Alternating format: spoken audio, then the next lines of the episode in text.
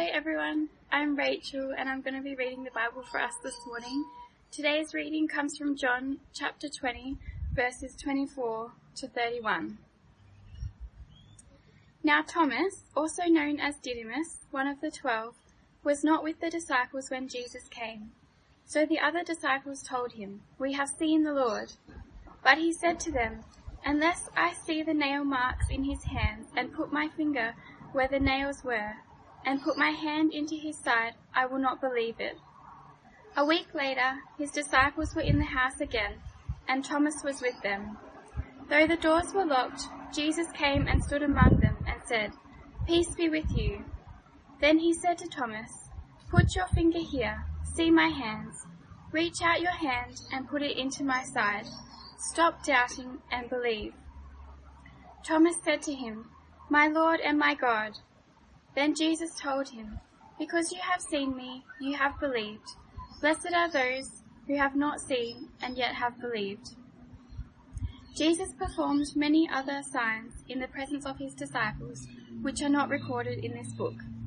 But these are written that you may believe that Jesus is the Christ, the Son of God, and that by believing you may have life in his name. Hi everyone, uh, great to have you online with us today. My name's Luke. Uh, first of all, don't forget you can follow along in your outline, which is under the notes section, um, just to the right of the screen or below the video if you're on a mobile device for the sermon outline. So let's talk about doubt. Doubt. We have two weeks left in our series in John's Gospel called This Is Not the End. And today my big takeaway is that doubt is not the end. So to explore this further, here are some different types of doubt uh, that we might have as we think about Christianity. Maybe you've thought these through. Um, these are three I've come up with this week. There might be more, but here's three I thought uh, are pretty good at covering some of the bases. So first type of doubt. This is what I call, I don't like what I see. I don't like what I see. You know, there's this great story in the Old Testament, Exodus chapter 16, Exodus 16. And God's people, uh, they're the ones feeling like this. Life has become tricky. They've left Egypt. They've followed God out of there as He's rescued and redeemed them by His grace and power. And they start to grumble. They accuse God of being cruel and nasty and mean and simply wanting to laugh at them as they die in the wilderness. It's similar today in saying something like, I don't like what I see in Christianity. Maybe you look back in history and you say the Crusades, yuck. Or the person who claimed to be a Jesus follower but has done these horrible things. I mean, recall to mind uh, the institutional abuse in the church. And a lot of that, of course, is, is fair criticism. Uh, people have done horrible things in the name of Jesus. And so for someone to say, if God is like that, and his people are like this, then I don't want to believe, I don't want to have anything to do with that God. And so people reject God because of something that was perceived rightly or wrongly uh, as to what the Christian faith is. I don't like what I see. Well, the next thing we have is this uh, unless you God type of doubt. Unless you God, that's what I've called it. These moments of um, where, where we call upon God to do something. We say that if God comes through uh, on what we want Him, then I'll be convinced that God is real, then I will believe. You know, as a 10 year old, I remember uh, sitting in the toilet once and uh, it was a cold winter's day and I remember saying, God, if you're real, uh, stop the rain so that I can go to the footy. I'm sure that many of us can relate to similar moments, perhaps a little deeper than, than just that, but it was essentially, if God, if you're real, then do this. Now the trouble with this, at least for me, was that I didn't really know or care who I was calling out to. And what I wanted wasn't to believe in God, but to manipulate the situation to something I had no control over, stopping the rain. And God just seemed like a convenient way to get what I wanted. And even if the Christian God did answer in that moment, such a request often, we don't subscribe to it from being from God either. We would say coincidence or fate, or maybe it was a fluke, and so we find ourselves back at the start again.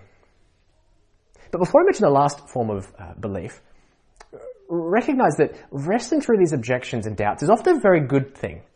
Because often wrestling through those questions give you clarity on who Jesus is. Consider C.S. Lewis for a moment. He was an atheist until the age of 32, and he wrote this at the age of 18, and it reads like most unbelieving 18 year olds today. I'll quote, quote C.S. Lewis. He says, You know, I think I believe in no religion. There is absolutely no proof of any of them, and from a philosophical standpoint, Christianity is not even the best. All religions, that is, all mythologies, to give them their proper name, are merely man's own invention. Now, as time went on, after many discussions and reading Christian literature and secular writings, and He was traveling to the zoo in the side sidecar of his brother's motorbike. And he says this, when I set out, I did not believe that Jesus is the Son of God. And when we reached the zoo, I did. Finally, we have this uh, struggle to. I struggle to. Here is a type of doubt that exists as we work out what faith looks like in any given situation, maybe a pocket of unbelief that actually pushes us to believe even more as opposed to rejecting God. For example, there's a story in Gospel of Mark, and a man comes to Jesus with his son tormented by a demon, and, and he says to Jesus, can you do something? And Jesus replies and says, of course I can do something, just believe. And the father so wisely and honestly just says, I do believe, help my unbelief. And so maybe that's you today. Maybe in the past you said you believed. You professed Christian faith, faith in the Christian God, even identified as a follower of Jesus, but today you would no longer say that.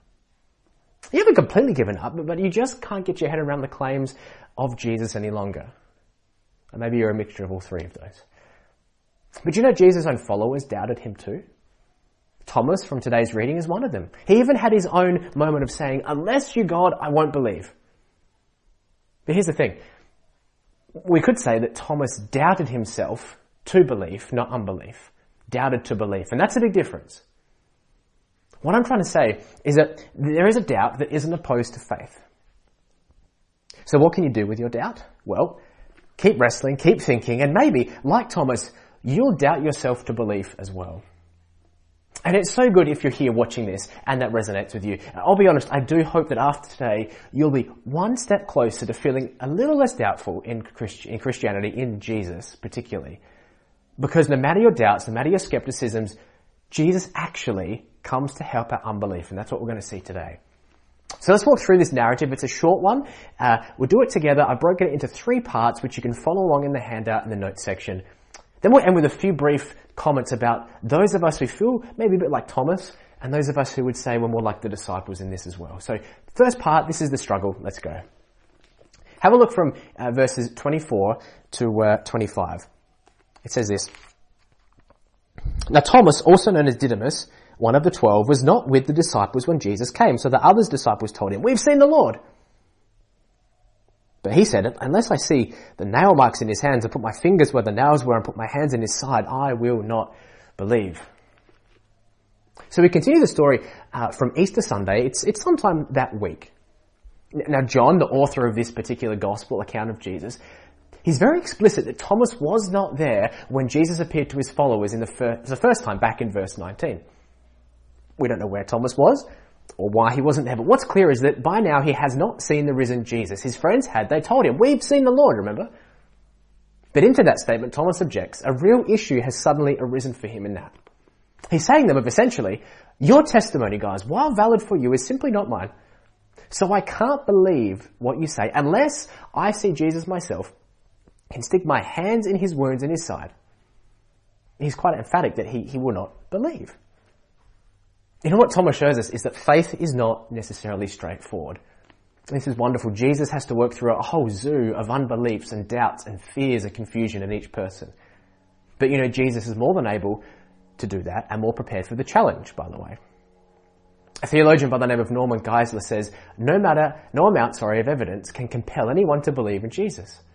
Belief requires assent not only of the mind, but also of the will as uh, Geisler goes on to say, a skeptic might reverse the argument by claiming that a Christian just wants to believe. And that's true in some sense. Many Christians only believe because they want to and cannot justify the belief. However, many non-Christians also do the same. They take a blind leap of faith that their non-Christian, non-Christian beliefs are true simply because they want them to be. You see, belief isn't always easy. And for Thomas here, what was it that actually caused him to struggle here? Well, it's the resurrection. It's the resurrection of Jesus. He could not get his head around it. So that's part one. This is the struggle that we see with Thomas. Doubting, doubting about the resurrection of Jesus. And it's a real issue for him. It's a real issue for many of you watching as well. And that's okay. But this isn't the end of Thomas' journey, nor is this the end of your journey. Part two is the moment. Notice in verse 26, time passes. It says a week later, a week passes from that moment until now. Thomas is going to spend seven days wrestling with all of this. You know, God has time in his hands. He's not slow as some think. He's working in each life, running to his calendar and his agenda.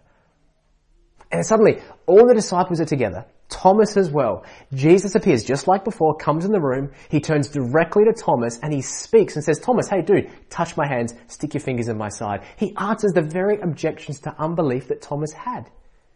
You see, Jesus' words to him show us that Jesus was present when Thomas said, I won't believe. You know, you can take your doubts to Jesus. He'll hear. He will know. Jesus hears us. He even articulated back to Thomas all the doubts and fears. And just like we saw in Jesus' reply to Mary that he knows our name, Jesus here hears us too. We have a God who hears us and knows our name. He may not be visible when we question, but he's always within earshot. And then his last words to Thomas are really significant. He says, stop doubting and believe. You could actually translate it a bit more forcefully as do not disbelieve but believe, or do not be an unbeliever but a believer. The idea is that there's force behind what Jesus is saying. You see, Jesus actively wants to bring Thomas to the point of belief and he calls for a response. And then unbelief just evaporates as Thomas says, my Lord and my God.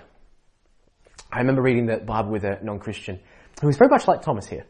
And each week we would meet up, we'd drink coffee, uh, and we'd chat uh, about over a few chapters of the Gospel of Luke.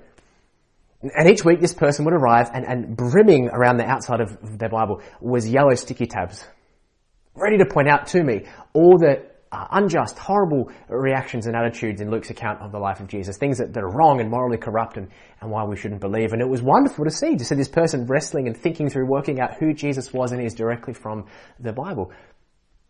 And as time went on, it was wonderful. The yellow tabs just became less and less each week. The question didn't evaporate. But the need to argue against Jesus slowly eroded and belief started to bloom. And then one day they said to me, I still have questions, but, and there's a lot I'm working through, but I'm, I'm sure of this now. Jesus is my Lord and my God, and that's what I know. And, and notice, that's what happened for Thomas too. Jesus became real to him and for him. Because you see, you can hear all the arguments for belief in Jesus and in God. But the question isn't, can you tell me what a Christian believes? Rather, do you believe that Jesus is your Lord and God?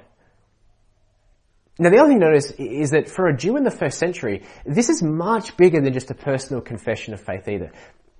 Lord and God, they were two words the Old Testament rendered to Yahweh and Yahweh alone. It was the language addressing the covenantal God of the Jews.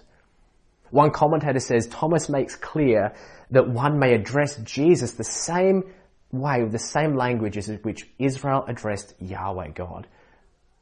And Jesus doesn't correct him that very high covenantal language Jesus gladly accepts, which means he is indeed God. Now when John wrote this, there was a slogan that said, Caesar is Lord, Caesar is God. And against that confession is Thomas's, sorry, against that is Thomas's confession, Jesus is Lord, Jesus is God. You know, today we'd say probably something like, I am my Lord, I am my own God. We don't like to think we have to submit to anyone. Australians are very anti-institutional. We're suspicious of anyone in leadership. The question is though, do you really want to trust yourself? Do you really think that we are the answer to our problems and that humanity is at its best? Isn't so often the problem us and what we see in our hearts? St. Augustine wrestled with this for a long time and many years ago he said in a sermon that you cannot be your own light. You just can't. It doesn't work like that. We are in need of enlightenment. You're going to trust yourself to someone. So wouldn't you rather entrust yourself to the one who gave himself up for you? And it's a great moment for Thomas. But there's still one more thing that Jesus would say here to him. And this is the thing. This is part three. Here's the thing. What about those who would believe, you and me, without seeing Jesus like Thomas did? Or Mary, or the others in that room, or the 500 that saw him after he rose from the dead? He sees Thomas saw and believed. He was one of the very few people that could gaze upon Jesus in the flesh after the resurrection. He believed because he saw, but Jesus knows his ascension up into heaven back to God the Father is not far off. And since that moment, millions of people have been saved without seeing like Thomas saw. So the assurance Jesus gives to Thomas and to us is that anyone who sees without believing doesn't have an inferior faith. In fact, Jesus says, blessed what does that mean? Well, blessed can just mean happy and joyful. Uh, that's certainly true. Happy are those who believe. But here it's more emphasizing a privilege of receiving divine favor. To say another way, a declaration of acceptance before God that makes you happy. You see, Jesus is telling us that for anyone who comes after Thomas, there is a great blessing of assurance that God gives in the same vein as if they saw him alive, just like Thomas did. We don't have an inferior faith. And so while you and me haven't seen Jesus, we have the blessing of deep assurance that this is in the same vein as the faith that Thomas had and the disciples back then. We can trust their witness. We could say that faith seeing, faith seeing is more joyful than eye seeing.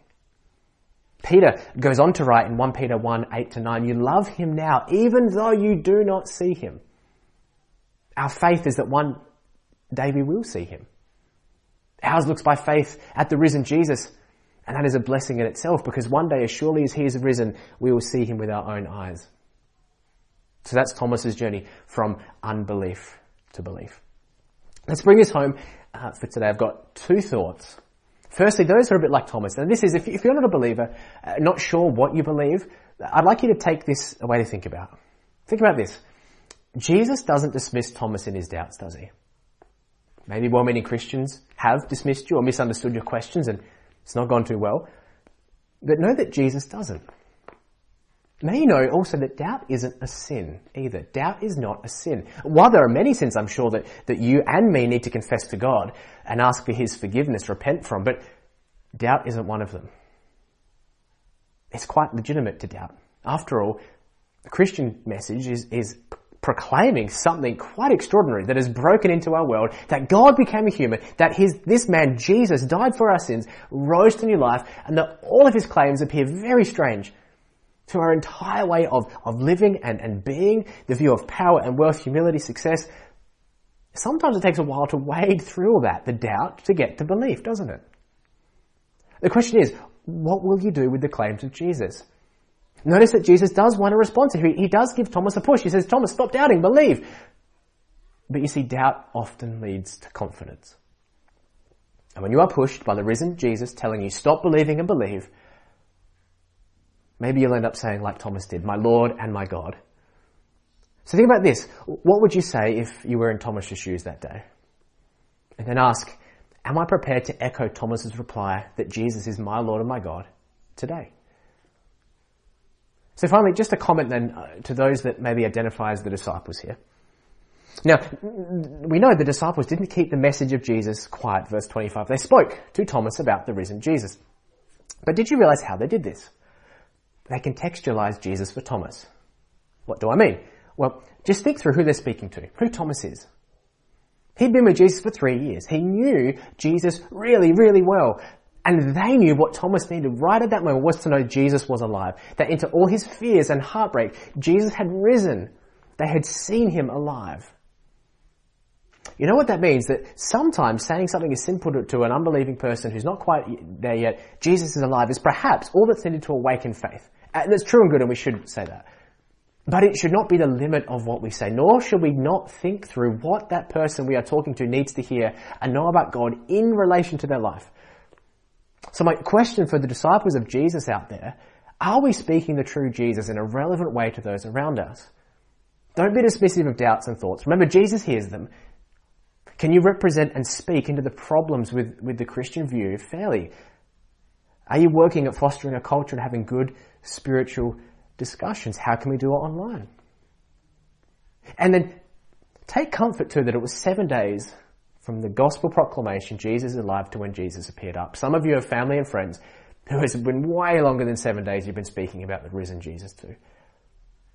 Take comfort that Jesus is within earshot of every conversation. Have even more confidence that Jesus loves your children, your, your friends, your workmates, your family far more than you do. Yes, it is actually possible. Jesus loves them more than you. And then as you do that, don't forget, disciples of Jesus, that you are an unbeliever too. I think you find that you still doubt and don't believe either. I mean, after all, are there not parts of your life that aren't quite sitting well under Jesus as Lord? Uh, many of you still wrestling with your sexuality in light of the gospel of Jesus. Do you wake up each morning and struggle to remind yourself of the gospel as the flood of thoughts enter the day? Do you find it hard to enjoy your singleness? What about navigating family and work? Is your desire for things and stuff a little bigger some days than God He provides all you need because Jesus gave up all he had to give you the riches of heaven. Does it not look and feel like you're an unbeliever at some parts of your life too? So don't forget the believer's doubt too. And just as Thomas needed to meet the risen Jesus, I need to meet the risen Jesus each day. I'm sure you do as well. Because you know, here's the thing, John's purpose in writing this document for us, his letter, is to help move us from belief, in, to help move us to believe that Jesus is the Son of God and that by believing you may have life in His name, verses 30 and 31. Wouldn't you want to believe in a God that is big enough to handle all your doubts, all your fears, to give you life in His name, especially when we're so aware of life and mortality, our fears, and insecurities, that there is a God who came through the other end of death to give us life. That's enough from me. I'm going to fix the set. I hope to see you again next week.